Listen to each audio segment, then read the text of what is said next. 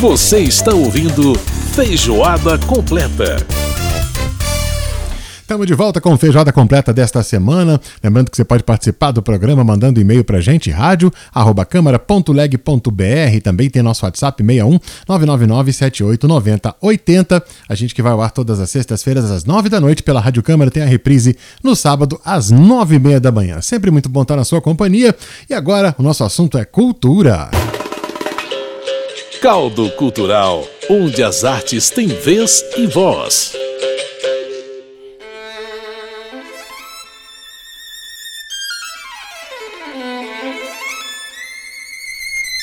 Coisa linda de se ouvir, hein? Esse é um dos famosos caprichos de Niccolo Paganini. É, Paganini, um dos, dos ícones da cultura italiana. Ele que começou a tocar violino com 8 anos de idade, aliás, co compôs a sua primeira sonata, começou antes, compôs a sua primeira sonata com 8 anos de idade e aos 15 anos já fazia concertos públicos, é, já no finalzinho do século XVIII. Niccolò Paganini é realmente é, um ícone da cultura italiana. E por que nós estamos colocando aqui o Capricho de Paganini falando da cultura italiana? Porque nós vamos falar de uma exposição que começou, que foi aberta no dia 19 de outubro, na última terça-feira, na Câmara dos Deputados. Essa exposição vai até o dia 17 de dezembro no Salão Negro da Câmara e traz muita coisa interessante sobre ninguém menos do que Dante Alighieri, uma, também um ícone da cultura italiana. Ele que viveu, uh, que morreu né, em 1321. Dante Alighieri, que, uh, portanto, a morte dele completou exatamente 700 anos agora. É, e o Dante Alighieri, um personagem importante da história da humanidade por conta da sua contribuição para a literatura universal. Nele né? que foi o autor da famosa Divina Comédia, onde ele, inclusive, fala dos vários níveis do famoso inferno de Dante. Né? Tem o paraíso de Dante também, lá na Divina Comédia. Enfim, bem interessante a obra de Dante e para falar sobre Dante Alighieri, um especialista que é também curador dessa exposição, que é também o presidente da Academia Brasileira de Letras, é ninguém menos do que Marco Lucchesi, que vai conversar com a gente agora para falar sobre essa importante exposição e sobre esse ícone, né, da cultura, da cultura universal, que é Dante Alighieri. Marco Lucchesi, prazer falar com você. Como é que vai? Tudo bem? Obrigado, Edson. Alegria minha da nossa conversa. Bom, vamos falar então sobre a obra de Dante Alighieri. Primeiro eu queria começar do nome. Por que os olhos de Beatriz? Os olhos de Beatriz, porque se a gente pudesse resumir em poucas palavras o que é a Divina Comédia, nós poderíamos dizer que é uma viagem para Beatriz, uma viagem para Deus, uma viagem para o mistério. Mas Beatriz, nesse caso, é também uma visão da coisa pública. Dante era um homem, era um grande poeta, mas também um político é, é, que pensava o tempo todo a política e a poética. Então, Beatriz é também uma forma de utopia, que para ele era a grande monarquia universal e para os brasileiros não deixa de ser uma república total, profunda e cidadã. Pois agora eu queria que você falasse um pouco, Marco, sobre essa parceria, né? Não, não é a primeira parceria que a academia faz com a Edições Câmara e com, e com a Câmara dos Deputados. É, como é que tem sido esse trabalho? Bom, a, a, exposição, na verdade, ela foi, ela é um pouco à parte, porque não é a academia, mas foi o convite feito pelo deputado Enrico Misasi, com o apoio do embaixador da Itália, Azzarello, e, enfim, eu entro como curador, mas é, todas as outras ações me dão, me deram e me dão muita alegria. Foram pelas edições Câmara, de modo muito especial, em termos de publicação, consultoria, distribuição para uma série de questões sociais importantes para o nosso país na distribuição dos livros. As edições Câmara têm um papel fundamental nesse processo e desde que assumi a presidência esse protocolo foi fundamental para nós. Além disso, nós também colaboramos com a, grade da TV Câmara, portanto, as alegrias são muitas e, na verdade, não significa apenas reunir duas instituições republicanas, polifônicas, mas significa o trabalho de duas instituições com suas vocações distintas em benefício da construção do Brasil. Bom, vamos falar um pouquinho então do Dante, é, especificamente, né, do, do, desse escritor. É, é, é, é uma, uma, A gente pensa sempre na Divina Comédia, imediatamente, é quando vem né, na cabeça Dante Alighieri, mas a, tem muito mais o que falar né, sobre Dante Alighieri. Você começou a falar sobre a questão política, o envolvimento dele com a questão da, da res pública. Né? É, e aí eu queria que você me falasse um pouquinho da história dele. Né? Quem foi esse personagem tão importante da história da literatura universal, Marco? É, Dante ele nasce na cidade de Florença, significa dizer uma nova Atenas, significa dizer um processo que redundaria mais tarde no Renascimento.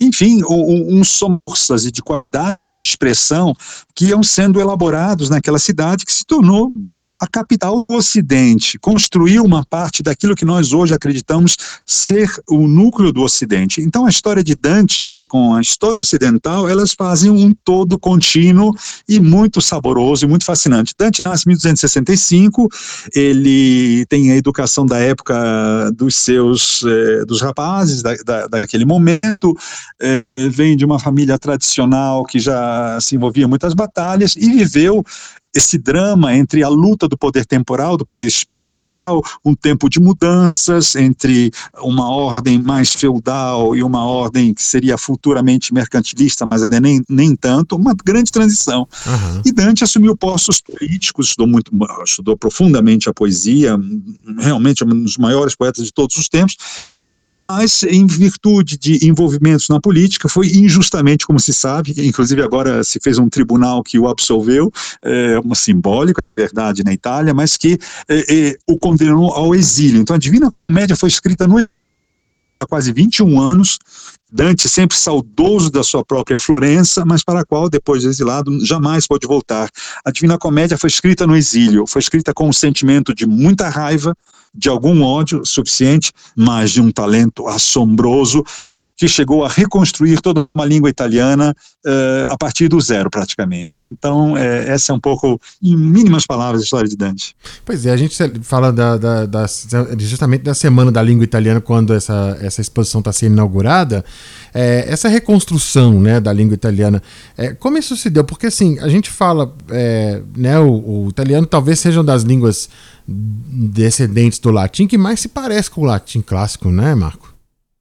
Exatamente. E Dante, ele mesmo se perguntou, você imagina, por exemplo, comparando com, com Guimarães Rosa, porque a exposição buscou muito essa relação de uma divina comédia tipo Sertão, Suassuna, Guimarães Rosa, os vários sertões, o barroco, é, a própria história de Brasília com Niemeyer, que não deixa de ser um barroco revista, enfim. Uhum. Imaginemos o exemplo de Guimarães Rosa. Guimarães Rosa construiu uma língua absolutamente fascinante, extraordinária, que é a língua que nós reconhecemos de pronto ser a língua de Guimarães, do Grande Sertão Veredas, de Obaldo, de Adorim, etc. Uhum.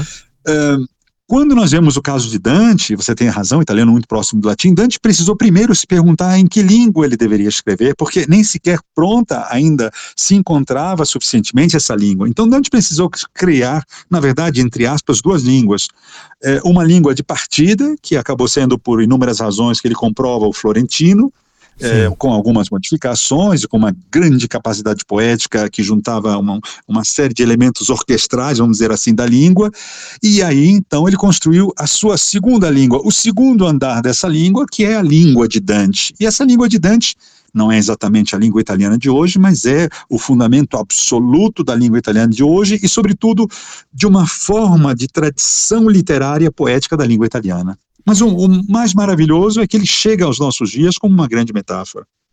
Agora, Marco, vamos falar um pouco da exposição em si. O que, que as pessoas que forem visitar o Salão Negro da Câmara vão encontrar? Bem, primeiro, é sempre bom que a população não deixe jamais de visitar a Câmara dos Deputados, os, o, o, Senado, né? o Salão Negro, justamente a confluência de ambas as partes, duas casas tão importantes para a construção da nossa de, democracia, inclusive pelo próprio relação especular, pelas vozes, caixa de ressonância, etc, etc. Então, esse já é um ponto importante, visitar o Salão Negro de nossas duas casas eh, legislativas, supremas e vigilantes da democracia. Uhum. A segunda questão é que a ideia foi fa fazer um diálogo com o Brasil. É claro, mostrar as etapas fundamentais da, da, da, Divina Comédia, a narração e a perspectiva de Dante, mostrar algumas obras raras da, da Câmara dos Deputados, da, da, sua belíssima biblioteca, expor essas obras raras. É, veio da Itália doado pelo, pelo embaixador uma a réplica do, de um códice maravilhosamente, uma réplica assim assustadoramente linda, que já valeria a exposição. Mas a ideia, sobretudo, foi de é, conversar com o barroco, conversar conversar com Ariano Suassuna, toda a linguagem, inclusive a, as letras, o alfabeto da exposição se baseiam na, na, na literatura armorial e trazer uhum. para o debate, o nosso o livro da exposição traz muito para o debate isso. Os olhos de Beatriz, na verdade, são também os olhos de, de Adorim, são os olhos de Capitu. Então, Sim. nós buscamos essa ideia desse eterno feminino que une um pouco a nossa literatura com a, com a, com a de outra parte. E Dante, que é, foi lido intensamente, inclusive traduzido por, pelo próprio Machado de Assis, o Canto 25 de Inferno, que é uma das traduções mais belas dos cantos. Machado era um imenso tradutor. E, por outro lado, também o próprio Guimarães Rosa, que foi um grande conhecedor e leitor da, da própria Divina Comédia, cujo Grande Sertão Veredas não deixa também de dialogar na, na, com a, a, grande construção dessa travessia. Uma das palavras-chave da, da questão de Guimarães Rosa é a travessia. Também para Dante, que é peregrino, que atravessa os reinos, enfim, uma série de, de confluências muito importantes. E também trazendo as nossas traduções, os nossos grandes tradutores, a presença de Jorge Lima, Joaquim Cardoso, e tem muito barroco. Quem for visitar vai encontrar muitas imagens barrocas para a gente poder dialogar a partir do Brasil. Nós não queríamos que fosse apenas uma obra assim, um Dante paraquedizado. Não, um Dante com todas as imensíssimas virtudes, mas também com uma das maiores virtudes. Ele se tornou uma metáfora e ilumina uma parte essencial, pelo menos no diálogo, da nossa grande literatura brasileira. Fantástico isso, fantástico. Marco Luquezzi conversando com a gente, presidente da Academia Brasileira de Letras, curador da exposição Dante 700 anos, Os Olhos de Beatriz, está na Câmara dos Deputados no Salão Negro. Essa exposição ela fica até o dia 17 de dezembro, né? Tá foi inaugurada no dia 19, na terça-feira, vai até o dia 17 de dezembro. Então uh, você pode aí uh, conferir essa exposição, saber um pouco mais, conhecer um pouco mais da obra desse grande personagem né, da, da Itália, da, da, de Florença, o Dante Alighieri, autor da famosa Divina Comédia. Marco Luquezzi, muito obrigado por participar do nosso programa, por contribuir com a gente e é sempre um privilégio poder entrevistar alguém do setor, alguém da literatura, é sempre muito bom e é, eu fico muito feliz em poder te ter, ter tido essa oportunidade dessa nossa conversa para trazer um pouco mais sobre Dante para as pessoas e também sobre literatura, falar um pouco sobre livros, que é uma coisa tão. Né, é, como diz aquele um, um adesivinho lá da, da livraria Bertrand, lá de Lisboa, que ele diz assim: livro é uma coisa tão linda que devia ser adjetivo. Você é muito livro, né? Então é sensacional, né? Então é muito importante ter essa conversa. Eu agradeço a sua participação aqui com a gente. Eu agradeço muito, a alegria foi minha. Um grande abraço a você, Edson, e a todos os ouvintes. E vamos seguindo com esperança a encontrar os olhos de Beatriz, da República e do futuro. Um grande abraço. Muito bem, ouvimos aí a palavra do Marco Lucchesi, ele que é presidente da Academia Brasileira de Letras, especialista em Dante Alighieri, curador da exposição sobre Dante, que está é, em cartaz na Câmara dos Deputados no Salão Negro. E olha, a gente falou no programa, nos programas passados, né, sobre pessoas de uma certa idade aí avançada que estão em plena atividade. É, falamos do, do, do, Tony Bennett lançando disco novo. Hoje a gente começou o programa falando do ABBA lançando disco novo. E a gente não pode deixar de falar de uma pessoa que também está de volta ao mercado fonográfico. Estou falando de Rita Lee. E olha, de namoro com a música eletrônica, Rita Lee com o DJ Gui Barato. Nessa, nessa parceria muito bacana, a canção se chama Change. É uma canção cantada em inglês e francês. É a música nova da Rita Lee, gente boa. É isso aí. O Feijoada Completa teve a produção da Lucélia Cristina, a apresentação minha Edson Júnior. Nós voltamos na próxima semana com mais informação, mais cultura, mais música para você. E você fica aí com a Rita Lee, com esse som, com esse balanço gostoso. Change. Grande abraço, gente, e até semana que vem com mais um Feijoada. Tchau, tchau.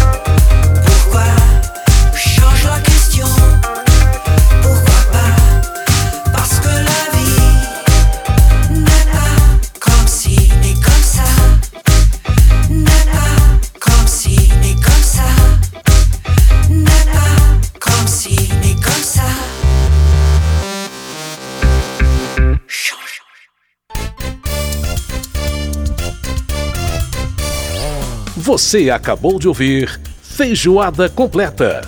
Música e informação com tempero especial para fechar os trabalhos da semana.